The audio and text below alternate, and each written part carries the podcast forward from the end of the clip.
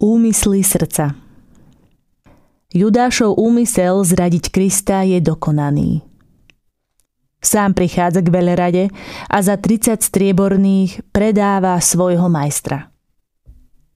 Ježiš odhaľuje tento úmysel zrady pri veľkonočnej večeri pred všetkými apoštolmi.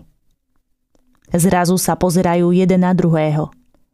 V tichosti sa možno navzájom obvinujú – Rozpamätávajú sa na posledné dni, na slová a skutky všetkých, kto a čím mohol zradiť Krista. Judášov úmysel je prezradený a aj priznaný. Pozrime sa na svoje životy.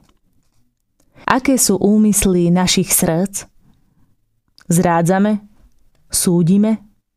Veľakrát je to v tichosti – Nikto iný, len Boh pozná hnutia a úmysly nášho srdca. Preto buďme ostražití, aké sú naše úmysly. Raz budú prezradené a budeme ich musieť priznať. Ježišu, Ty vidíš aj do tých najhlbších kútov môjho srdca. Prosím, očisti ma.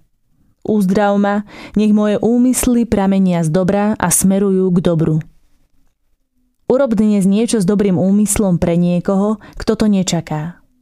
Možno len maličkosť v domácnosti alebo pri nákupe.